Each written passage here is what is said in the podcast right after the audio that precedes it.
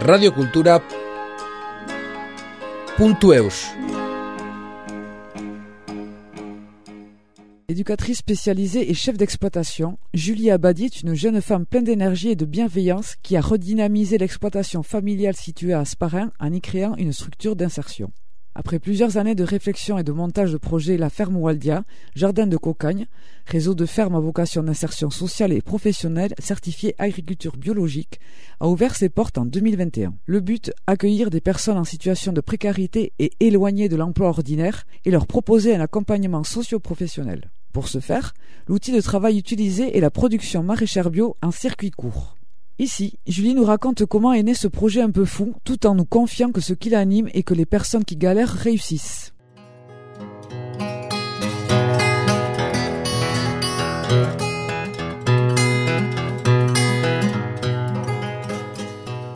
Ma personnalité fait que il y a une sensibilité sur l'envie que les personnes qui galèrent réussissent et, du coup de se dire que parfois il suffit d'une personne ou il suffit d'une chose, il suffit d'une activité. Des fois il y a des vies qui basculent dans le négatif ou dans le positif. Moi je me dis que on peut être d'un soutien ou d'une aide pour des personnes en fait euh, qui ont de grosses difficultés et pourquoi ces personnes devraient rester en difficulté.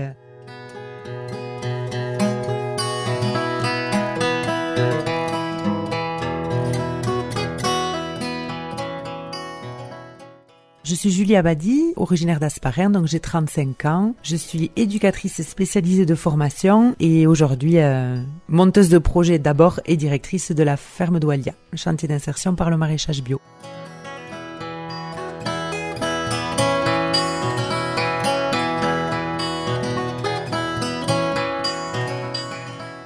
Comme je disais, on est un chantier d'insertion, donc un atelier chantier d'insertion conventionné par l'État, c'est-à-dire que l'État nous fait confiance et nous confie la mission d'accueillir des personnes euh, qu'on dit éloignées de l'emploi ou qui sont bénéficiaires de minima sociaux avant d'arriver ici. Et euh, notre rôle, du coup, c'est de les accompagner. Donc, euh, ce sont des personnes qui signent des contrats de travail à durée déterminée d'insertion, qui se renouvellent jusqu'à deux ans maximum. C'est-à-dire que pendant ces deux ans, notre mission, du coup, c'est de les aider à s'insérer ou se réinsérer dans le tissu social ou dans le monde de, l'emploi ordinaire comme on dit. Bien souvent, c'est des gens qui ont peu de qualifications et l'objectif, du coup, voilà, c'est de leur faire faire des formations, des stages, euh, des visites d'entreprise, voilà, rencontrer un peu le tissu économique euh, local pour que, au bout des deux ans ou avant, d'ailleurs, ça peut être avant, hein, les gens ne sont pas obligés de rester euh, deux ans, mais par contre, ils peuvent pas rester plus de deux ans, pour que, voilà, au bout de ces deux ans, ils partent vers une formation de leur choix, un CDD long ou un CDI, en tout cas, un emploi durable.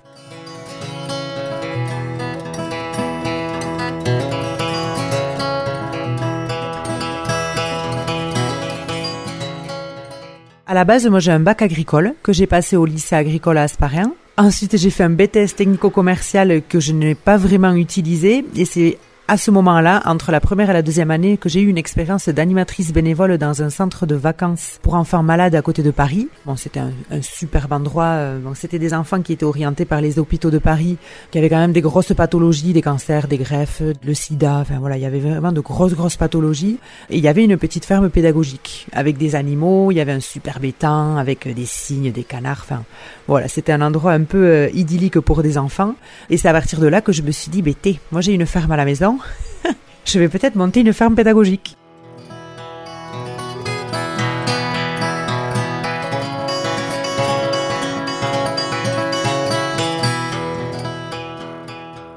La ferme d'Oalia, en tout cas, est installée sur la ferme de mes parents, qui étaient éleveurs de vaches laitières.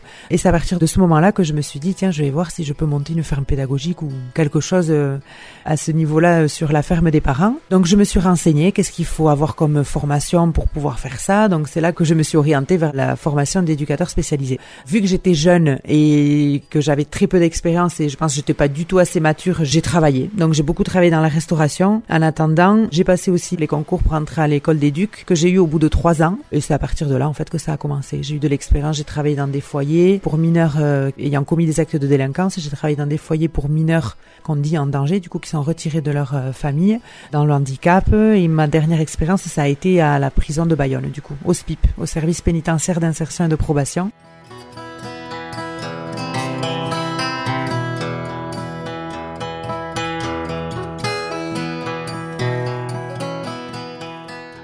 À partir de là je me suis dit, bon, Je pense que ce qui nous manque sur le territoire, c'est une structure où les gens en difficulté peuvent travailler, avoir un salaire, être accompagnés et avoir une activité euh, valorisante, on va dire. Parce que bien souvent, c'est la problématique qu'on retrouve, ce sont des gens qui ont peu d'estime de soi. Et l'idée, justement, c'était de trouver une activité valorisante. Donc, j'ai tapé sur Internet très bêtement une fois euh, structure sociale euh, d'accompagnement adulte agriculture et je suis tombée sur le réseau Cocagne. Et le réseau Cocagne, c'est le réseau national en fait qui regroupe la plupart des chantiers d'insertion par le maraîchage bio. Et c'est là que ça a commencé. À partir de 2018 à 2021, du coup, j'ai monté ce projet euh, sur le territoire.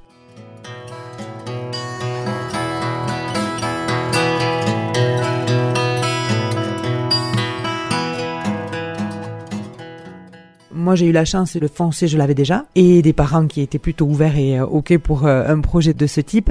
Et à un moment donné, je me suis rendu compte que il fallait quand même avoir une expertise hyper particulière pour monter un chantier d'insertion par le maraîchage.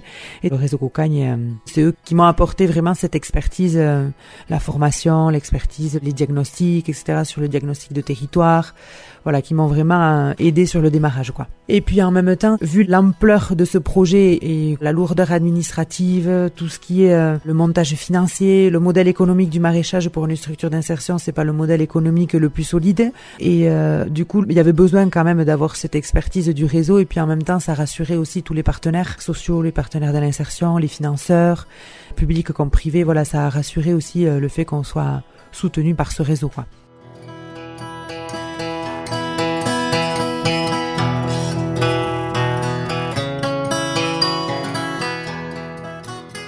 Mon père euh, espérait que je prenne la ferme, alors sous quelconque manière, euh, il savait pas, il savait très bien que de toute façon, même si je reprenais la ferme toute seule, je ferais jamais de vache laitière.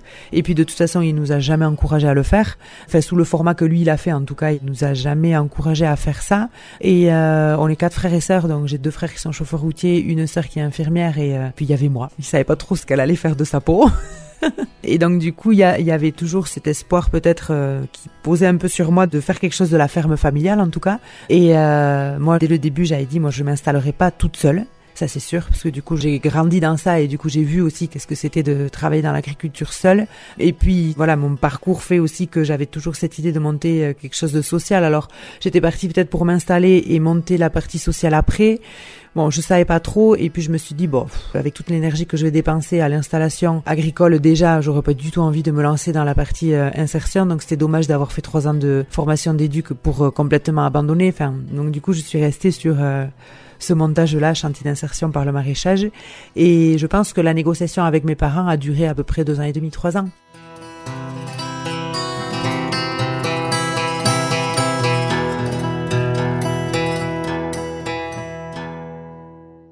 Déjà, le format collectif où il allait y avoir du monde sur la ferme, on n'est pas habitué à ça, nous, ici. Nous, notre ferme, c'est à nous, et on partage pas. Et euh, donc, du coup, il y avait ce format euh, de se dire aussi qu'il allait y avoir du monde qui allait venir, qui allait tourner, éventuellement des gens en difficulté. Donc, dès qu'on parle de gens en difficulté, on pense forcément à des problèmes d'addiction, de la violence, enfin voilà. Mais ça, c'est des images qu'on a qui sont pas forcément fondées. Et finalement, euh, je pense qu'il a fallu quand même qu'on démarre, qu'on accueille les premiers salariés pour que ça rassure du coup mes parents mais ce qui est complètement normal.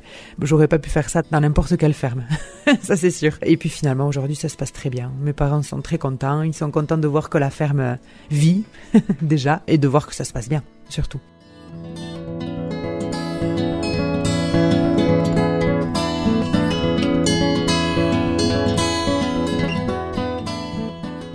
Il n'y a pas eu de gros gros obstacles dans le montage.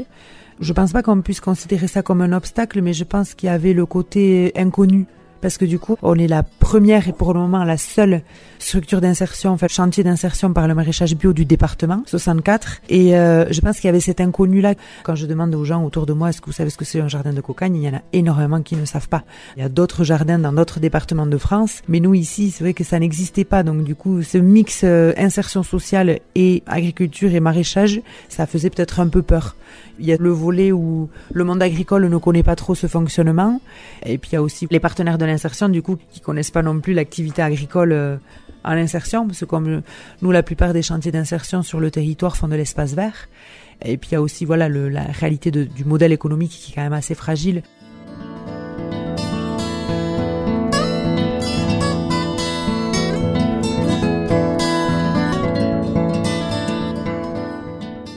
En chantier d'insertion, on fonctionne normalement sur 70% de subventions et 30% de chiffre d'affaires. On peut pas dépasser 30% de chiffre d'affaires, sinon on rentre dans le secteur marchand et dans la concurrence. Et donc voilà, je pense qu'il y avait ce côté un peu euh, ben, inconnu. Quand euh, je suis allée au début euh, raconter l'idée que j'avais en tête aux techniciens des collectivités, aux techniciens de l'État, etc. Voilà, il y avait un peu une peur, je pense. Ça en premier, et puis en, en deuxième, le fait que je sorte de nulle part avec mon diplôme d'éduc et mes terrains. Parce que souvent les jardins de cocagne sont montés par des collectivités, c'est plus des projets institutionnels, c'est porté soit par des mairies, soit par des collectivités territoriales, des communautés d'agglo, parce que voilà, c'est vraiment des projets de territoire. Et donc il y a eu un peu d'étonnement, un peu de réticence, et puis après voilà, le travail ça a été vraiment de montrer que ben, ça se fait ailleurs, et pourquoi pas ici, et ben bon voilà. Pour le moment, ça se fait en tout cas. On y est.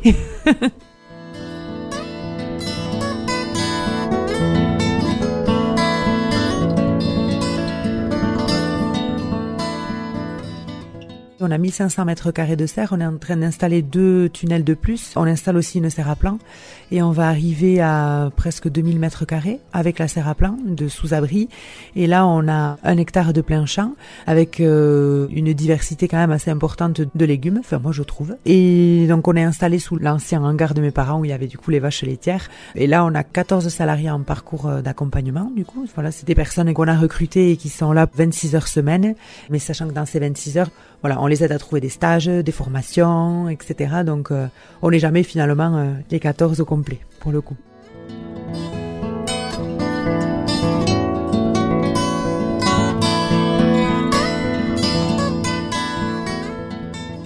On fonctionne principalement par panier. La vente de paniers hebdomadaires. Donc les gens s'abonnent en fait à nos paniers, ils payent une adhésion à l'association. Et du moment où les gens en fait adhèrent à l'association, s'abonnent au panier, ils s'abonnent et ils s'engagent au projet associatif aussi et surtout. et euh, donc du coup, les gens deviennent donc adhérents consommateurs. Donc voilà, ils sont invités à l'assemblée générale. On propose des petits événements euh, qui sont à destination des abonnés aussi sur la ferme parce que du coup, nous l'idée aussi de cette ferme, c'est qu'elle soit euh, une structure d'insertion par le maraîchage, mais aussi un lieu un peu ouvert à tous et vecteur de lien social. Et comme dans notre projet associatif, l'idée pour nous aussi, c'est que nos salariés puissent avoir des ouvertures vers l'extérieur et donc des rencontres, qu'on les aide en fait à tisser des relations sociales, un environnement social. Donc là, par exemple, dernièrement, on a participé au festival Topatopia à Cambo, où euh, bah, du coup, les repas du midi étaient préparés par euh, nos salariés ici, avec les légumes du coup de la ferme.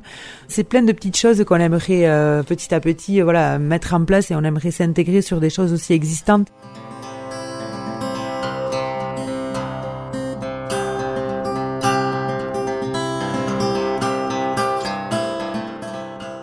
Dans l'équipe, pour le moment, on est quatre permanents à temps complet. Donc il y a Sébastien qui est le chef de culture. Alors, il est maraîcher de métier, mais ici il est encadrant technique d'insertion. Son travail se fait beaucoup en lien avec euh, Sophie, l'accompagnatrice socioprofessionnelle, qui elle du coup s'occupe euh, de toute la partie administrative. Elle aide en fait à lever les freins euh, administratifs. Nous, le maraîchage est une activité quand même assez difficile, mais tout le volet insertion, accompagnement social prend énormément de temps et énormément d'énergie. Et c'est ça toute la difficulté parce que c'est le côté caché que les gens ne voient pas, parce que nous, la finalité, c'est le légume, donc les gens voient le légume, mais ne voient pas ce qui se passe après derrière, euh, ici au quotidien avec les salariés. Donc voilà, il y a tout ce volet-là qui est hyper important. Et euh, donc la quatrième salariée, c'est Mylène, du coup, qui est euh, en BPRE, en apprentissage, et du coup qui a la double casquette d'encadrante aussi avec Sébastien, puisqu'en plus elle est éducatrice spécialisée à la base, elle aussi. Donc il y a cette fibre sociale qui règne ici quand même dans la structure, parce que Sophie était éducatrice spécialisée aussi. Donc sur quatre permanents, il y a trois éduques. il y a vraiment une dimension sociale euh, en face de tout ce besoin aussi quand même de production, euh, parce qu'on reste une entreprise euh, qui doit quand même produire à dégager un chiffre d'affaires. Et puis il y a moi la directrice qui chapeaute tout ça, qui fait toute la gestion administrative, RH, comptabilité, etc.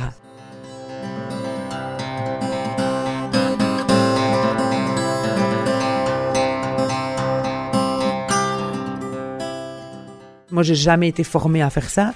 Et euh, depuis trois ans, en fait, je découvre aussi euh, ce métier-là. Donc, euh, il y a tout ce volet-là aussi qui prend beaucoup de temps parce que moi, il y a une tâche que un directeur ou une directrice qui est formée, qui fait ça depuis toujours, ça lui prendra une heure de temps. Moi, ça me prend une demi-journée. Il y a la, la, recherche de financement, les rencontres avec les élus, avec les techniciens. Maintenant, j'ai appris, mais au début, créer un budget prévisionnel, j'avais jamais ouvert de budget prévisionnel, je savais pas du tout qu'est-ce que ça voulait dire. Faire des dossiers de demande de subvention, j'avais jamais fait. Bon, voilà, maintenant, je commence à être à être un peu à la page.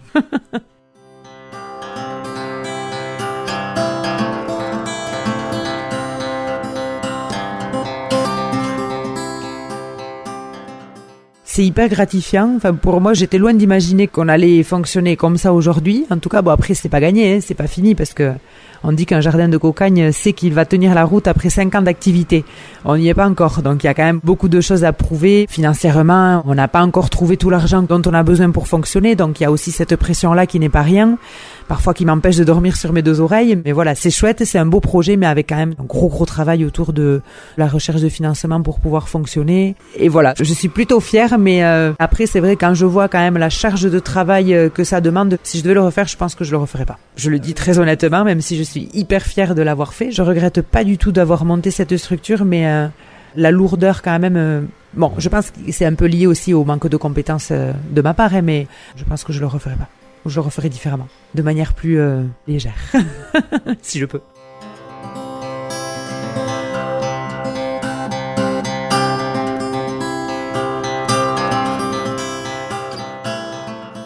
La question aussi piège qu'on nous posait pendant les concours d'éduc, pourquoi vous voulez être éduc Eh bien, je sais pas.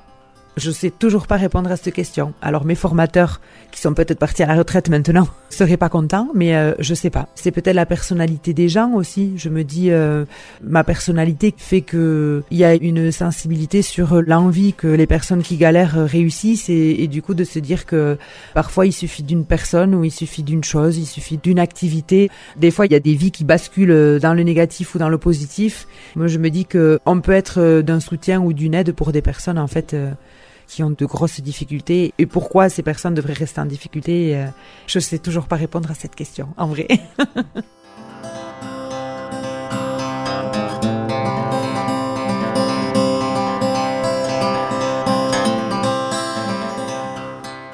Mon rêve, justement, c'était de créer quelque chose comme ça qui était utile sur le territoire et pour des gens. Et euh, je sais pas si j'aurais un rêve plus fou que ça. Je pense que c'est déjà pas mal. Maintenant, il faudrait pas que je m'ennuie. Mais de monter cette structure, quand j'avais 20 ans, je pense que c'était proche d'un rêve. Et maintenant que j'ai réussi, je me dis, ben, qu'est-ce que je peux rêver de plus? À part gagner au loto, mais bon.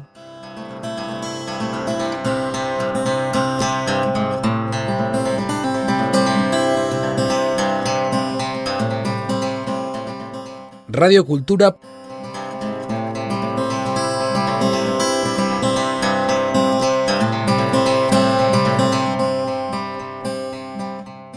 Ponto Eus.